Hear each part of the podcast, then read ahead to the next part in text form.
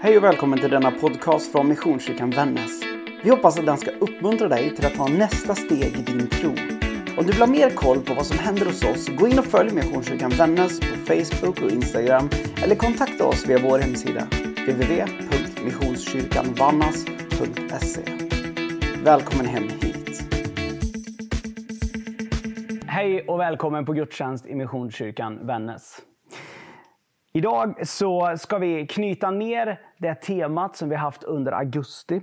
Vi ska få avsluta det och se ja, men hur tar vi det här framåt då. Det här temat som vi har kallat en fantastisk möjlighet och som har lyft olika aspekter utav vad det är att leva i en pandemi och vad olika saker kan göra med oss. Vi har talat utifrån att pandemins begränsningar kan leda till en paus men det kan också leda till en fokuserad tid med Gud. Vi har pratat om den enträgna tanken på sen, när allt blir som vanligt. Men också om vår starka vilja att göra som vi själva vill oavsett hur verkligheten runt oss ser ut. Idag så kallar jag temat förskjutningen.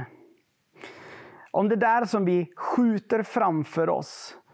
För det är mer saker än vad vi någonsin anar. För ett par år sedan så var det väldigt trendigt och på ett sätt är det väl fortfarande trendigt bland studenter att tala om prokrastinering. Det är ett uttryck som de allra flesta studenter lär sig ungefär dag ett när man börjar att studera. Anledningen kan jag tänka är två. Det ena är, det är ett, för det första ett lite häftigt akademiskt ord, men också det andra är att det det innebär är något som väldigt många studenter sysslar med. Prokrastinering är, om vi tar det på lite vanlig svenska, tendensen att skjuta saker framför sig. Eller om vi ska använda ett annat uttryck, att göra saker i sista stund. En lärare till mig under min utbildning påstod att det i princip bara finns två typer av studenter och i då förlängningen människor. Det är de som prokrastinerar och de som inte. Eller med andra ord, de som skjuter saker på framtiden, de som väntar till absolut sista stund med att göra uppgifterna och de som lämnar in i god tid. Den här läraren menar att de som hamnar någonstans däremellan de är egentligen något av lägena men har blivit påverkade av andra konsekvenser bara. Jag vet inte hur det är med dig. Men eh, med mig är det så i alla fall att jag är stundtals en notorisk prokrastinerare. Jag kan skjuta saker otroligt långt framför mig. Och det här, nu har jag mest tagit exempel från en universitets och en studievärld. Men det här kan ju vara allt möjligt. För en del så är det otänkbart att gå och lägga sig med disk på diskbänken. För andra så är det mest självklara. Jag tar det imorgon. För vissa så är det, ah, jag kan också ta det i övermorgon. Det där som på något vis uppgifterna som inte är så roliga. Det där som vi ibland kanske också skrämmer och gör en obekväm. Detta gällde i allra högsta grad mina studier. De sköts och sköts och sköts mot deadline. Jag kan lova att i 99% av fallen så var allt inne i tid. Så var det verkligen. Men det var oftast inte mer än någon enstaka minut fram till deadline. På något vis var det som att jag nästan tänkte att allting blir bättre om det liksom får mogna till, ske lite senare och lite senare. Det här med prokrastinering det kan ju som sagt alltså ta väldigt olika uttryck för olika människor. Och eh, Genom den här serien så har jag talat om en mängd olika tendenser som kan leda till att man skjuter något framför sig. För står jag kvar och fast...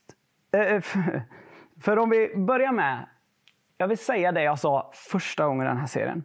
Jag tror att en pandemi inte bara är utifrån ett liksom liksom vårt perspektiv som kyrka så är det inte bara en katastrof att allting har blivit som det har blivit just nu. Där saker och ting inte ser ut som vi är vana. Det ger oss också fantastiska möjligheter. Det ger helt unika ingångar.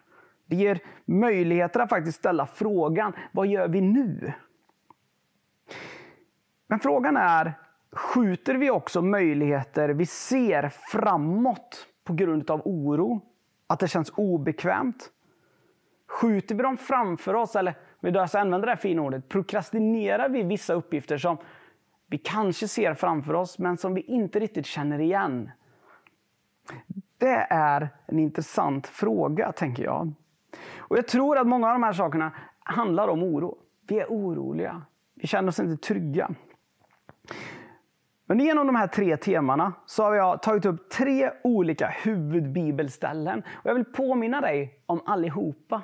Om Guds löfte rakt igenom de här. I första temat som vi kallade, eller första delen av temat som vi kallade paus. Alltså där en paus från församlingen ibland kanske leder till en paus från relationen med Gud. Så tog jag upp bibelordet där Jesus säger till lärjungarna, bli kvar i mig så blir jag kvar i er. Från Johannes 15 och 3. Jesus har lovat att han är kvar hos oss.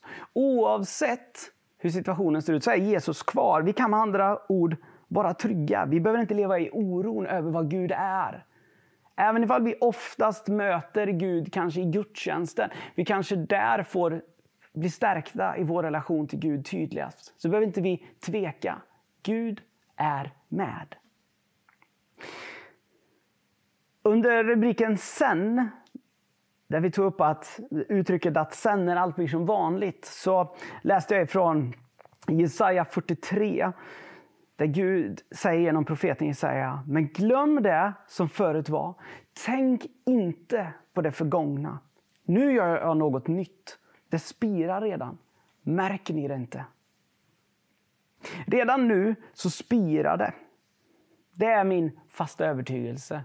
Jag ser jättemycket spännande saker som sker på olika håll. Jag ser de olika barn och ungdomsgrupperna som förbereder sig för att komma igång nu. Lite twistade mot vad det normalt har varit. Men det spirar, det är någonting väldigt positivt. Jag kan också se att vi har ett begynnande smågruppsarbete som ser jättespännande och bra ut. Men frågan är, ser jag det? Eller skjuter jag det framför mig och tänker att det finns inte riktigt? Eller är det så att jag till och med väljer, mig och väljer att titta bakåt? Vänder mig och tittar över axeln. Men det där som såg så trevligt ut där borta, det som var förut. Kan jag inte få gå tillbaka dit? Det enda vi vet med tiden det är att den är ordnad så. Vi kan bara gå framåt. Vi kan inte backa tiden. Vi kan bara fortsätta gå framåt och se det Gud gör varje dag. Förra veckan så, tog, så talade jag om vilja. Om att vi så gärna vill saker som vi ibland inte är lämpligt att vi gör. Och Då tog jag upp bibelordet som Paulus skriver till församlingen i Rom. Det goda jag vill, det gör jag inte.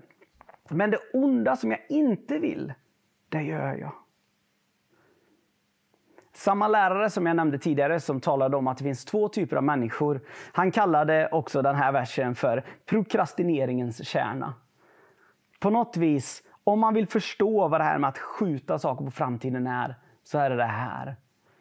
Att det där som är gott, det som är bra, jag väljer att inte göra det och sen göra det där som inte är bra istället just nu. Ibland så väljer vi att och vi kämpar så att få göra liksom det vi vill. Så vi glömmer att se det som vi bör göra. Jag tänker att Jesus ständigt ger oss ett ansvar att ta tag i det där som vi har framför oss. Jag pratar om att tiden, den är trots allt enda sättet vi kan liksom använda tid, det är att gå framåt i den. Vi kan inte backa tiden. Och jag tror att vi ständigt har ett uppdrag, ett arbete att göra.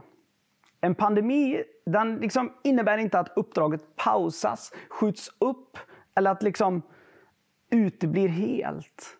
Att vi liksom bara säger nej, nu så låter vi allt vara. Nu sätter vi lapp på luckan och så går vi hem och så gör vi ingenting. Nej, jag tror att uppdraget är lika tydligt idag. Det är bara att vi har fått en annan typ av möjlighet. Det uppdraget som vi väldigt ofta härrör till är vårt huvuduppdrag, är missionsbefallningen. Det Jesus sa till lärjungarna, gå därför ut och gör alla folk till lärjungar.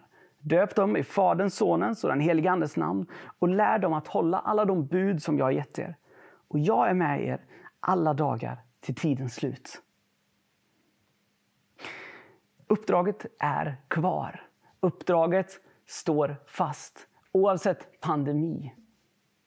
Det har gett oss en fantastisk möjlighet. Och Gud har lovat att han är med oss alla dagar till tidens slut. Till församlingen i Rom så skrev Paulus så här. Alla profetier i skriften de står där för att undervisa oss, så att vi genom vår uthållighet och den tröst skriften ger oss kan bevara vårt hopp. Mått uthållighetens och tröstens Gud göra er eniga efter Kristi Jesu vilja, så att ni alla med en mun prisar vår Herre Jesus Kristus, Gud och Fader. Jesus Kristus, Gud själv, har allt under kontroll. Står med oss, går med oss. Uppdraget står fast och kvar. Vi har en fantastisk möjlighet att nå utanför. Vi har en fantastisk möjlighet att nå människor som inte ännu känner Jesus.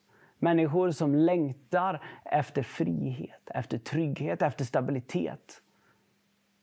Vi har en fantastisk möjlighet. Avslutningsvis så skulle jag bara vilja skicka med ett ord. Det var WHOs generalsekreterare som hade skrivit en text nu inför den här tiden.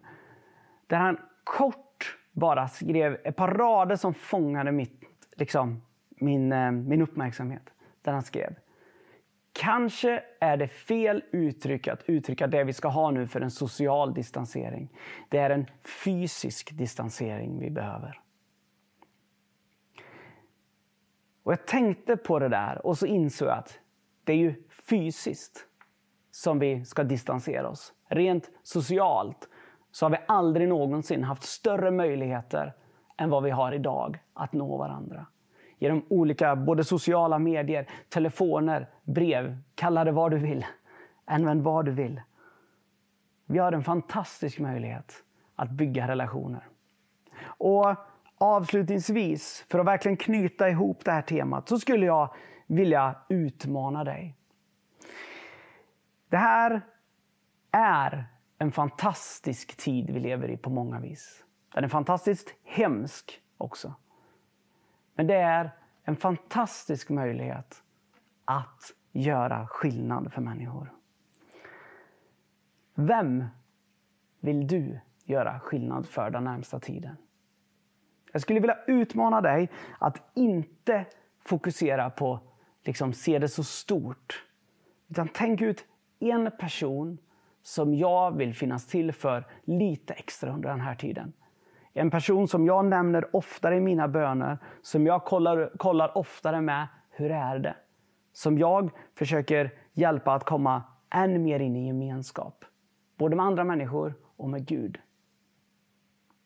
Det är min uppmaning till dig. En person. Inte fem. En person. Låt oss be. Herre, tack för att du står fast med oss genom pandemin. Herre, tack för att du är med genom allt det som är svårt. Herre, tack för att du är med genom allt det som det har gett oss.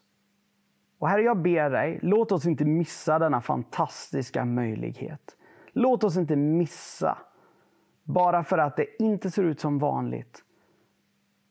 För att vi tror att du är långt borta ibland. Eller för att vi gör saker vi egentligen inte vill. Herre, jag ber, hjälp oss ur det. Låt oss inte skjuta på saker. Och påminn oss dag efter dag att uppdraget står fast. Missionsbefallningen står fast. Och det är lika viktigt igår och idag och i all evinnerlig framtid. Jag ber så i ditt heliga namn Jesus. Amen. Och ta så avslutningsvis emot Herrens välsignelse. Herren välsigne dig och bevara dig. Herren låter sitt ansikte lysa över dig och vara dig nådig. Herren vänder sitt ansikte och ger dig utav den frid som bara han kan ge. I Faderns och Sonens och den helige Andes namn. Amen.